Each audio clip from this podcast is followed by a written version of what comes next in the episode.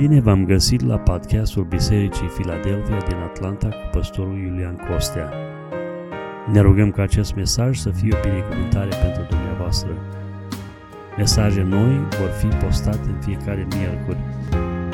Dumnezeu să vă binecuvinteze!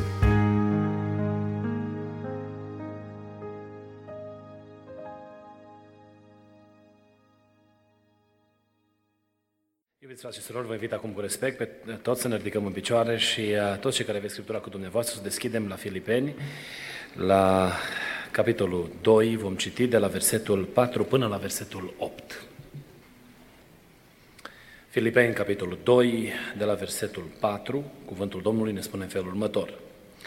Fiecare din voi să se uite nu la foloasele lui, ci și la foloasele altora. Să aveți în voi gândul acesta care era și în Hristos Iisus. El măcar că avea chipul lui Dumnezeu, totuși n-a crezut ca un lucru de apucat să fie deopotrivă cu Dumnezeu, ci s-a desfrăcat pe sine însuși și a luat un chip de rob, făcându-se asemenea oamenilor. La înfățișare a fost găsit ca un om. S-a smerit și s-a făcut ascultător până la moarte și încă moarte de cruce. Amin. Vă invit cu respect să vă reașezați.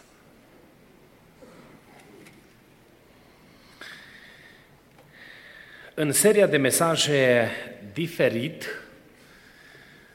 în seara aceasta ne oprim uh, la prima provocare, după mesajul introductiv pe care l-am parcurs duminica trecută, la provocarea lui Dumnezeu de a fi diferiți în atitudine.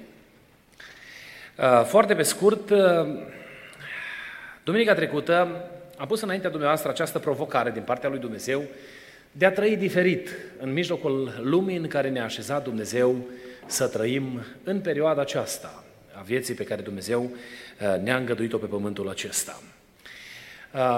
Oamenii vorbesc foarte mult despre diferit și în special în, gena- în generația tânără este preocuparea pentru ce va ieși din comun, pentru ce va unusual, pentru ceva uh, să atragă privirile, să fie cât mai diferit de context.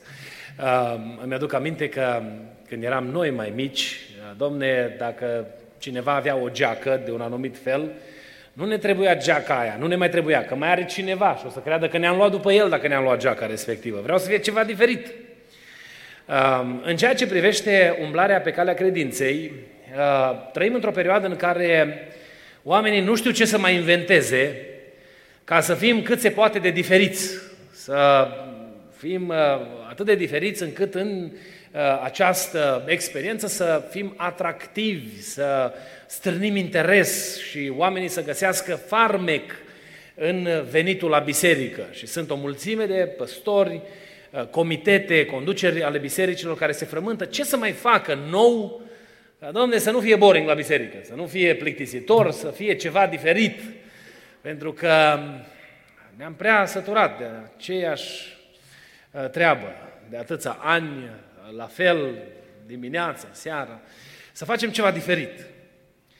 Um, în această inițiativă bine intenționată se fac o mulțime de greșeli. Și au început oamenii să reinventeze biserica și să creeze cadre de părtășie altfel. Mă uit acum la mișcarea Betel, o mișcare eretică și e Reading, uh, California, mișcarea aceasta și spun tinerilor să vă păziți de uh, influența acestei mișcări. Pentru că oamenii aceștia strecoară elemente păgâne în închinare, confundând închinarea la Dumnezeul adevărat cu tot felul de practici și tot felul de, de lucruri care sunt o scârbă și o urăciune înaintea lui Dumnezeu. Și Dumnezeu să păzească generația aceasta de influența acestui grup care este atât de influent în perioada în care trăim astăzi. Îmi povestea un păstor, prieten apropiat, care a trecut printr-o situație deosebită în biserică și mi-a zis, uh, frate Iulian, nu știu ce să mă mai fac, că e un grup în biserică care au influență din partea acestei mișcări și uh, ni s-a îmbolnăvit o persoană din conducere de cancer, și acum ăștia vin și spun, domne, tu, tu ești problema, pentru că dacă tu ai fi suficient de spiritual, omul ăsta s-ar vindeca. Dar pentru că tu nu ești spiritual și tu nu ești suficient de pocăit, omul ăsta, domne, nu se vindecă. Pentru că uh, așa auzim, că dacă strigi prin credință, se întâmplă orice. Noi înțelegem ca și biserică că se întâmplă orice în planul lui Dumnezeu. Și omul care strigă în credință trebuie să, strigă, să strige în credință la porunca Domnului, nu la năzbâtile lui și la inițiativa lui. Că s-ar prea putea Domnul să-i zică păstorului, e pentru îndreptarea lui boala respectivă. Sau suferința respectivă. Nu te ruga pentru el. Am avut o situație în care ne-a cerut Duhul Sfânt să nu mijlocim, să nu ne mai rugăm pentru o situație, ci să-i spunem omului să se pocăiască. Am fost, m-am cutremurat. Și am zis, Doamne, ă, în inima mea îmi doresc nu să văd cât mai multe miracole întâmplându-se. Dar pe fondul acesta, biserica vine cu tot felul de artificii, încercând să strecoare un mesaj eretic, dăunător. Ceea ce am uh, intenționat prin seria aceasta de mesaje diferit este să aduc înaintea dumneavoastră câteva cuvinte din Scriptură care să ne arate inima lui Dumnezeu, că da, Dumnezeu vrea să fim diferiți, dar să fim diferiți de lumea asta și să trăim ca apostoli, ca oameni care suntem răscumpărați prin jertfa Domnului Hristos. Noi nu suntem chemați să trăim diferiți, creând un sistem artificial și reinventând biserica. Biserica a fost așezată de Domnul Isus Hristos în ziua în care Duhul lui Dumnezeu s-a pogorât peste ea și este biserica lui cât vor ținea vremurile. Iulian nu va schimba, nu va schimba nicio generație, ci va rămâne biserica Domnului pe care porțile locuinței morților nu vor birui. Lăuda să fie numele lui Dumnezeu. Și să ne ajute Bunul Dumnezeu să îmbrățișăm acest adevăr și să fim preocupați să cunoaștem care este inima lui Dumnezeu și cum de fapt ne cheamă Dumnezeu pe noi să trăim diferit în mijlocul lumii în care noi ne ducem existența. Am citit un pasaj prin care omul lui Dumnezeu Pavel vorbește despre uh, Domnul Isus Hristos. Este imnul cristologic din Filipeni. Și în pasajul acesta, omul lui Dumnezeu Pavel ne-l descrie pe Domnul Hristos și lucrarea pe care a făcut-o El. Ne vom uita la câteva aspecte din viața Domnului Isus, din lucrarea Lui de pe pământul acesta și vom vedea în ce fel a fost El diferit și în ce fel ne-a lăsat un model nouă de a trăi diferit și în ce fel atitudinea Lui a fost diferită decât ceea ce se întâmpla în jurul Lui la momentul acela, chiar și în sistemul, în sistemul religios. Uitându-mă în, în dicționarul român, am găsit definiția uh, atitudinii ca fiind uh, o comportare care exprimă trăiri interioare. Asta, asta este atitudinea.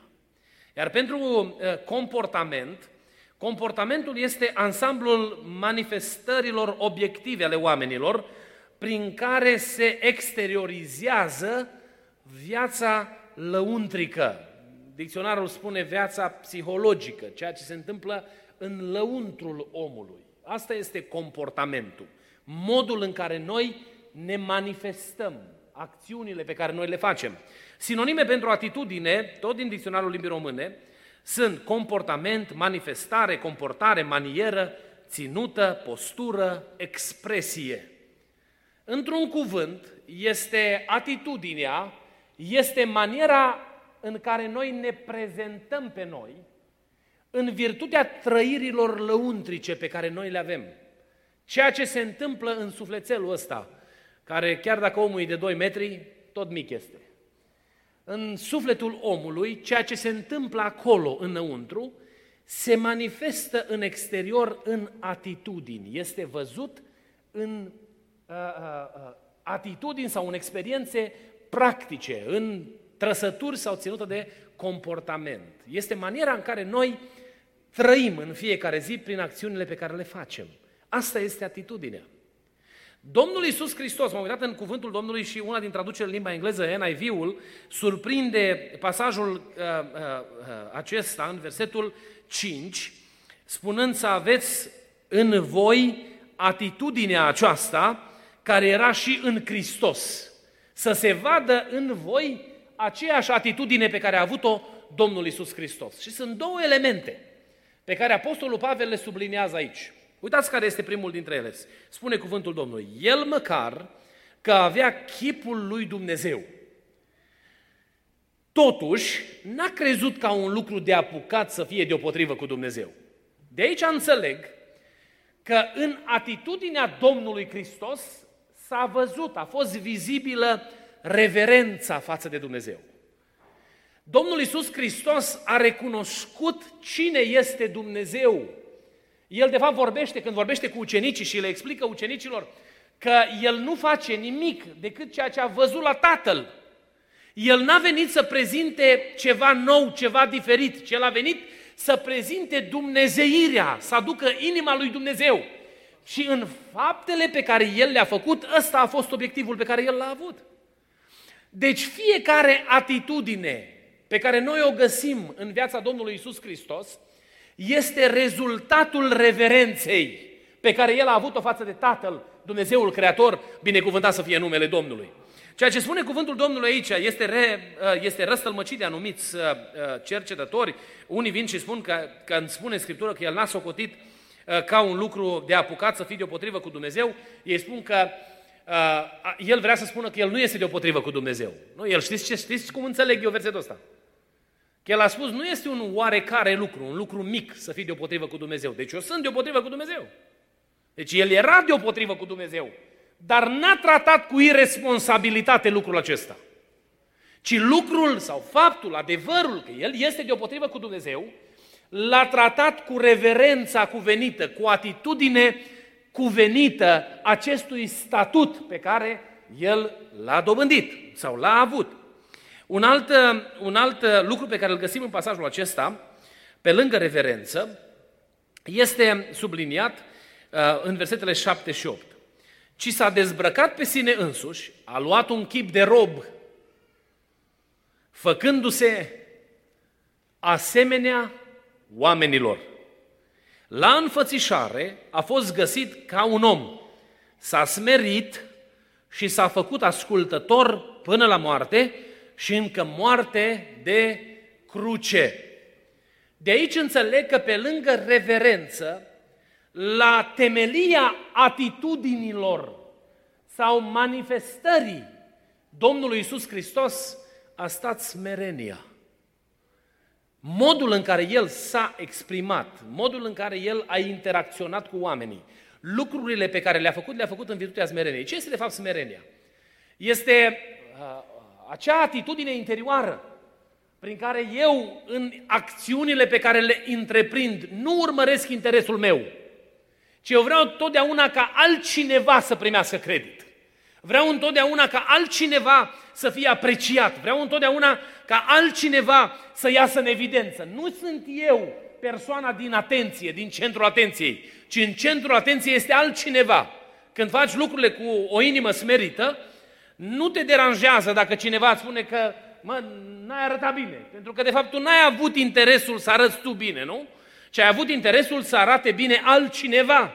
Și aceasta ne responsabilizează binecuvântat și lăudat să fie numele Domnului. Și aș vrea acum să ne uităm la câteva modalități prin care Domnul Isus Hristos a arătat reverență și smerenie. Ca mai apoi, fiecare dintre noi să putem să ne punem de gând să avem o atitudine diferită.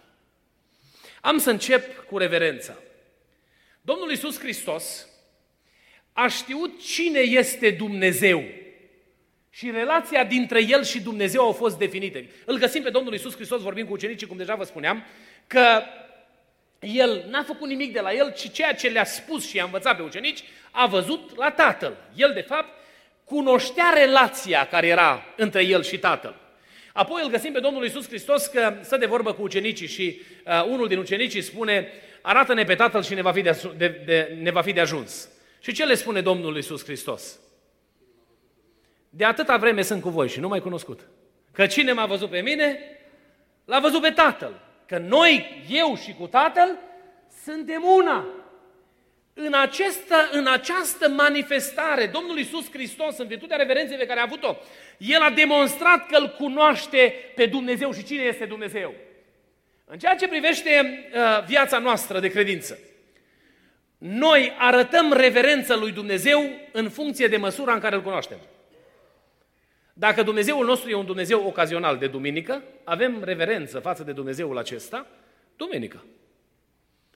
Dacă e un Dumnezeu de marța la rugăciune, arătăm reverență marța. Dacă e un Dumnezeu pe care, la care apelezi doar în anumite circunstanțe ale vieții, atunci când apare o circunstanță în care trebuie să apelezi la Dumnezeu, arăt reverență. Dintr-o dată devenim foarte pioși. Și spunem Domnului, Doamne, Tu știi inima pe care o am pentru Tine și devenim, dacă ne-ar înregistra cineva și noi suntem șocați de modul în care elaborăm pe Dumnezeu.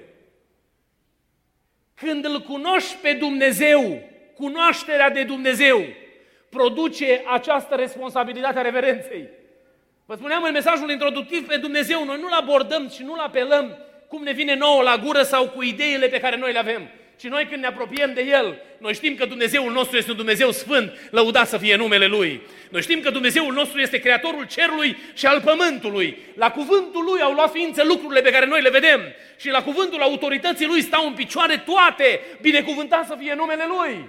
El are puterea să zică stai și să te oprești. Are puterea să zică ridică-te și să te ridici. Are puterea să, exist, să zică există și să lucrurile care nu sunt să ia ființă, pentru că este Dumnezeu, Creator, lăudat să fie numele Lui. nu e așa că atunci când am avut experiențe personale cu Dumnezeu, ni s-a cutremurat ființa în prezența Domnului. Că n-ai cum, atunci când te vizitează Dumnezeu, să rămâi oricum.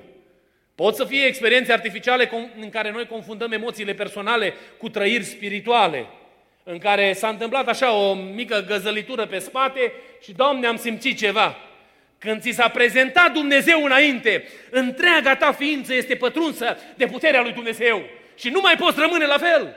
A fost într-o situație un om special și nu știu care dintre noi am pretinde să ne ridicăm la ținuta sau la tale acestui bărbat pe care l-a ridicat Dumnezeu și în care Dumnezeu a investit 40 de ani. Și a zis Domnului că vrea să-l vadă pe Dumnezeu. Și a zis, am să-ți fac atărul acesta. Te ascund în crăpătura stâncii și am să trec, dar n-am să te las să vezi fața. Și a trecut prezența puterii lui Dumnezeu și omului acestuia a fost de ajuns să înțeleagă cu cine are de-a face. Pentru că Dumnezeul acesta e Dumnezeu atotputernic, lăudat să fie numele Lui. Iubiții mei, frați și surori, măsura în care noi îl respectăm pe Dumnezeu este măsura în care noi îl cunoaștem. De aceea noi pedalăm atât de mult pe ideea cunoașterii lui Dumnezeu. Pentru că atunci când îl cunoști pe Dumnezeu, viața ți este inundată de o atitudine corectă față de El. Și îți pui întotdeauna în minte și în gând dorința ca El să fie înălțat, glorificat, ca viața Lui să strălucească în viața ta și nu să se coboare El la nivelul tău, pentru că El te înțelege și te pricepe așa cum ești, ci aștepți întotdeauna ca prezența puterii Lui să te facă să fii tu altfel, să te aducă El mai aproape de El prin puterea călăuzirii divine, lăudat să fie numele Domnului. Îl cunoști pe Dumnezeu? În ce fel îl cunoști pe Dumnezeu? Care au fost ultimele experiențe personale pe care tu le-ai avut cu Dumnezeu?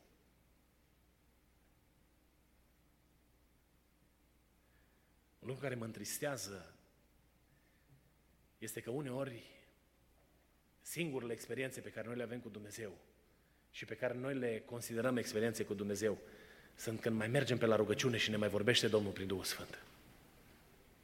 Și viața noastră spirituală în ceea ce privește cunoașterea lui Dumnezeu se limitează la atât. Când Dumnezeu, în răcoarea zilei, vine la tine și te caută pentru că vrea să-ți dea experiențe personale cu El atunci când îți deschizi gura către El sau când îți pui ochii în cuvântul Scripturii, vrea să ți se descopere, să-L cunoști, să știi cine este El. Aș putea să stau înaintea dumneavoastră în seara aceasta și să depăn amintirile experiențelor înălțătoare pe care le-am avut cu Dumnezeu. Să spun ce fel de Dumnezeu slujesc și pe ce fel de Dumnezeu am luat hotărârea să-L urmez cu prețul vieții, dacă va fi nevoie. Însă ceea ce vreau să vă spun în seara aceasta – este că pentru mine nimeni și nimic în lumea aceasta nu poate egala sau înlocui prezența lui Dumnezeu în viața mea, binecuvântat să fie numele Lui. El mi-a fost prieten când n-am avut pe nimeni. Mi-a șters lacrima din obraz atunci când nu puteam să-mi ridic privirea și să caut înțelegere la nimeni. A fost acolo și a produs bucurie în sufletul meu, bucurie pe care n-a putut-o genera nimic în lumea asta. E un Dumnezeu minunat. Binecuvântat și lăudat să fie numele Lui. Cu cât îl cunoști mai îndeaproape pe Dumnezeu, cu atât ești mai copleșit de puterea prezenței Lui și inima răspunde cu reverență, cu respect față de Dumnezeul acesta. A, și aceasta se vede imediat în comportamentul nostru.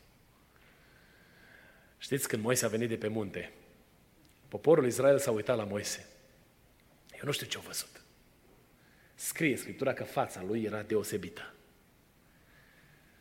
Dar eu cred că întreaga ființă acestui om, care a avut părtășie cu Dumnezeul Creator, inspira imaginea uniunii cu Dumnezeu. Și când poporul s-a uitat la el, a văzut că venea din prezența lui Dumnezeu.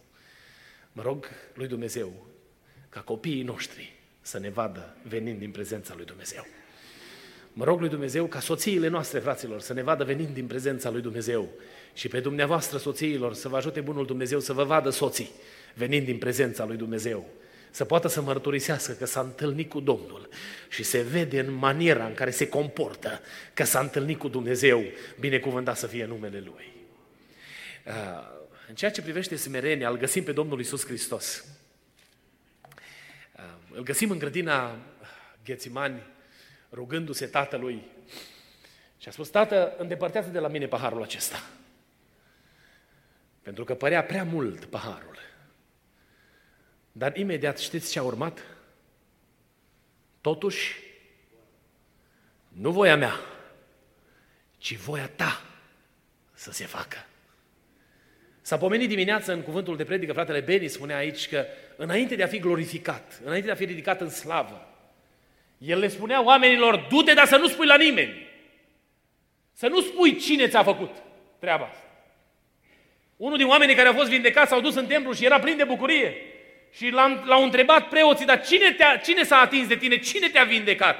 Și omul ăsta nici nu știa cine l-a vindecat. Nu știa care a fost persoana. Și la un moment dat îl vede și spune, oh, el este. El e persoana care s-a atins de mine. Prin el am primit sănătate și binecuvântarea de a fi transformat. El este. Pentru că în inima Domnului Isus Hristos se aștepta momentul proslăvirii. După înălțarea, după înălțarea la cer, ne-a dat nouă responsabilitatea de a vorbi despre El. Pentru că El trebuie să rămână în centrul tuturor acțiunilor noastre, lăudat să fie numele Domnului. În absolut orice lucrare noi o facem pentru gloria lui Dumnezeu, trebuie să strălucească numele Lui. Preocuparea noastră trebuie să fie ca El să fie înălțat. În felul acesta noi suntem diferiți de lumea aceasta. Pentru că dacă lumea îl batjocorește pe Dumnezeu, noi suntem diferiți dându-i lui Dumnezeu cinstea pe care El o merită. Dar suntem diferiți și prin faptul că noi nu ne punem în centru atenției, ci noi lăsăm ca în centru atenției să rămână Hristos Domnul, lăudat să fie numele Lui. Sfințenie nu se poate decât cu asemenea atitudine. Noi nu avem cum să, să dobândim această calitate, această trăsătură a lui Dumnezeu de a trăi o viață sfântă dacă în mintea noastră este înălțarea personală. Și să știți că lăstarul acesta este în fiecare din noi. De mici copii, vedem pe copii că se compară unul cu altul, eu sunt mai bun ca el. Și de-abia așteaptă unul care să fie mai, mai, mai diferit, ca să se poată compara și să se vadă mai bine că el e mai deosebit. Fără să-l învețe nimeni. E în noi treaba aceasta. Și apoi crește mari și spiritul competent, concurenței între oameni face să fie competiție în business, în tot felul de acțiuni pe care noi le întreprindem. Dar lucrul acesta să nu-l aducem niciodată pe tărâmul spiritual. Am auzit o dată că cineva se întrecea cu donații, nu știu care spunea, eu am dat atâta, bă, nu, eu dau mai mult ca să fiu eu mai special, că am donat mai mult. Și noi trebuie să dăruim lui Dumnezeu cu convingerea că am fost binecuvântați de Dumnezeu și dărnicia noastră este testul credincioșiei. Noi de-aia dăm lui Dumnezeu, pentru că vrem ca Dumnezeu să fie onorat, să arătăm lui Dumnezeu că noi suntem responsabili cu resursele pe care le-a dat. Noi nu dăm ca să ieșim în evidență. Este sistemul ăsta de cecuri acum aici în România. Și uneori ne gândim, domne, la sume, la cine o să vadă oare treaba asta. Să ne ajute Bunul Dumnezeu să păstrăm o inimă curată înaintea lui Dumnezeu în direcția aceasta. Am întâlnit pe cineva care ani de zile a călătorit multe maile cu mașina și tot mă gândeam, domne, cât sacrificiu a făcut omul ăsta de dragul lucrării lui Dumnezeu. Și într-o anumită situație mi-a fost frântă inima să-l aud spunând, da, bă, eu câte am făcut, eu am condus, nu știu câte, au spus acolo câte mii de maile, Care din voi ați mai făcut treaba asta? Și mă gândeam, le-ai condus pentru mine cumva? Le-ai condus pentru altcineva. Și într-o zi te va plăti. Dacă nu cumva îți pierzi răspata pe parcurs. Dacă nu cumva, încercând tu să arăți câte mai le-ai pus pe mașină de dragul lucrării, s-ar prea putea ca la final să spună zero. Nu s-a pus nimic. Știți exemplul acela cu omul care a pus 100 uh, de dolari la colectă? E un exemplu așa mai hazliu, dar e relevant pentru imaginea aceasta. Și a venit acasă supărat și l-a văzut soția și a zis, dar de ce ești supărat? Păi zice, din greșeală am pus 100 de dolari la colectă. Și zice, păi mă, omule, dar 100 de dolari te face pe tine, lasă măcar să o la casa Domnului. Zice, nu, că eu în buzunarul care era pregătit pentru colectă aveam un dolar. Și am pus din greșeală suta. Și știi de ce supărat? Că 99 i-am pierdut. Că eu primesc răspată numai pentru unul, că ăla am vrut să-l pun. Ăia la alt s-o dus. De-aia supărat. Dar cam așa se întâmplă cu acțiunile noastre spirituale. Dacă noi facem ceva cu dorința de a ne pune pe noi în centru, nu numai că facem de serviciu mare împărăției lui Dumnezeu, dar nu o să ne plătească nimeni pentru treaba respectivă. Ne spune Hristos și ne arată Hristos cum se abordează lucrurile. O altă situație. A fost Domnul Hristos prins în uh, uh lucrarea aceasta de propovăduire a Evangheliei și era însoțit, însoțit de ucenici. Și mergeau cu mulțime mare după ei, îndreptându-se spre Ierihon. Și pe când călătoreau ei, un domn de pe marginea drumului își exprimă o nevoie și vine și strigă, Iisuse, fiul lui David, ai milă de mine. Ucenicii au zis, lasă că rezolvăm noi problema. Știți ce au spus, nu? Certați-mă să tacă, că deranjează pe Mântuitorul aici, nu? Cum? Ne... Noi avem lucruri mai importante de făcut. Cum? Acum cu cerșetorul ăsta, nu vede ăsta că Domnul e o coloană oficială. Un învățător deosebit, care are menirea de a învăța. Și Domnul Iisus Hristos se oprește și face pauză. A venit pentru el. L-a chemat să-l aducă la el. Și l-a dus la el. S-a atins de ochii lui. Și omul acesta a plecat acasă sănătos. Pentru Domnul Isus Hristos, viața oamenilor a fost și este întotdeauna o prioritate. Într-o atitudine de zmerenie, noi întotdeauna căutăm binele celuilalt. Eu nu știu dacă mă evaluez așa, cu rigurozitate și obiectivism, că pot să mă evaluez și altfel, dacă aș putea să spun că întotdeauna am vrut binele altora. Și mă rog lui Dumnezeu ca Dumnezeu să mă ajute să nu pierd niciodată din vedere lucrul acesta. Am fost prins într-o situație în care era foarte ușor să strigi, să moară, nu? Foarte ușor. Și mai ales când ai și autoritatea să faci treaba asta, e mai complicat. Dar să te gândești în momentul acela care este de fapt inima lui Dumnezeu. Ce ar face Hristos dacă ar fi în locul tău? Să faci un pas înapoi și să depeni firul vieții tale. Și să-ți aduci aminte de zilele în care Dumnezeu ți-a arătat bunătate. Noi ne comportăm fără smerenie când uităm îndurarea pe care ne-a arătat-o Dumnezeu. Și ne batem uneori cu cărămida în piept, așa cum o făcea, cum o făcea fariseul.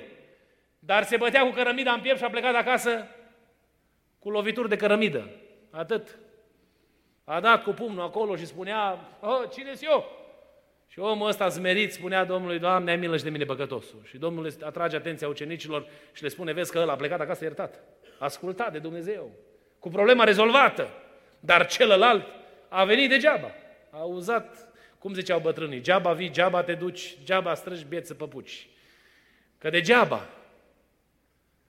În momentul în care inima ta este pentru binele celorlalți. Fondalul în care tu îți duci existența este modestia și smerenia.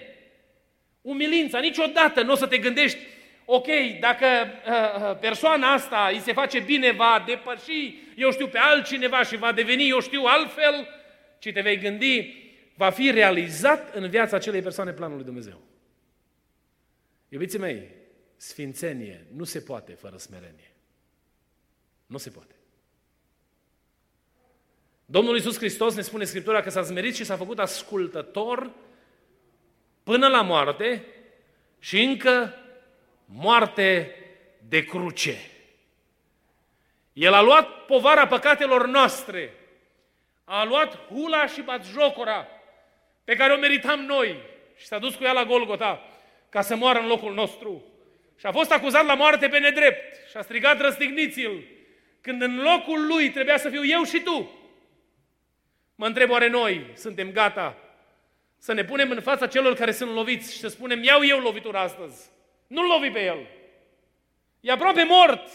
N-am să ating trăgaciul care îl va ucide, ci am să stau în fața a, în vălmășelii și în fața avalanșei de vorbe, ca să primesc eu rușinea, să primesc eu batjocora, pentru ca fratele meu să fie protejat în Hristos.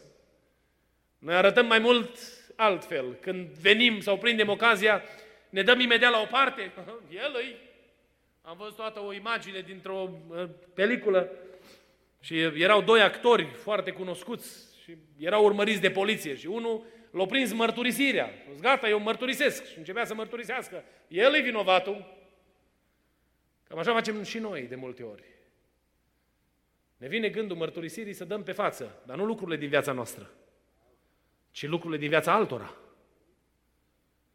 În virtutea smereniei și umilinței, noi ne facem scut pentru omul doborât.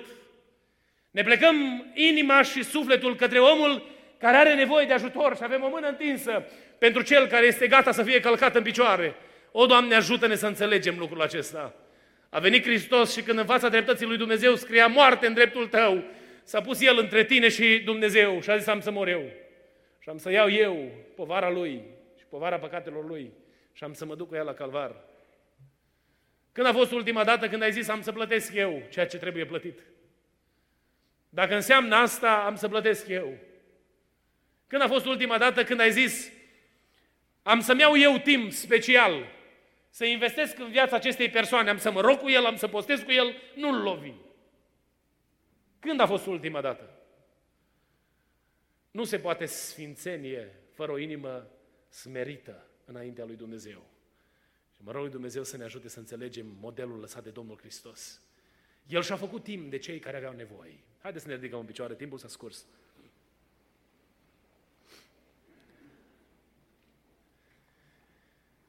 În fața provocărilor de fiecare zi cu care te confrunți fără să ai timp de respiro, cum reacționezi? Care ți este atitudinea?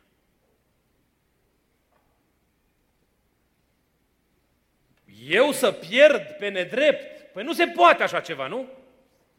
Cum adică? Dom'le, ați greșit persoană. Căutați, domne, omul care trebuie, despre care vreți. Nu eu sunt? Cum, domne, te-ai atins de imaginea mea, tu îți dai seama cine sunt eu? Sau spunem, ceea ce pot să mărturisesc este că nu este adevărat lucru care se pune pe tapet. Dar n-am să mă lupt, că pentru mine se luptă altcineva. Care ți este atitudinea în fața suveranității lui Dumnezeu. Când Dumnezeu ia o hotărâre în dreptul tău și în dreptul casei tale, care este reacția pe care o ai? Simți nevoia să-i aduci aminte lui Dumnezeu de lucrurile bune și de cât de greșit a fost decizia lui ca tu să treci prin încercarea respectivă sau îi spui Domnului, Doamne, nu înțeleg nimic, dar un lucru aștept. Aștept în tăcere ajutorul tău. Îi spui lui Dumnezeu, Doamne, mă doare, e greu. Sau îi spui lui Dumnezeu, Doamne, nu-i drept. Dumnezeu nu va fi niciodată deranjat când îi vei spune că te doare și ți este greu sub povară. Dar este o ofensă la suveranitatea lui Dumnezeu să-i spui Domnului, Doamne, ai decis greșit. Mă rog lui Dumnezeu ca Dumnezeu să ne dea o inimă smerită și o inimă care recunoaște întotdeauna cu reverență autoritatea lui Dumnezeu. Așa să ne ajute Dumnezeu pe toți.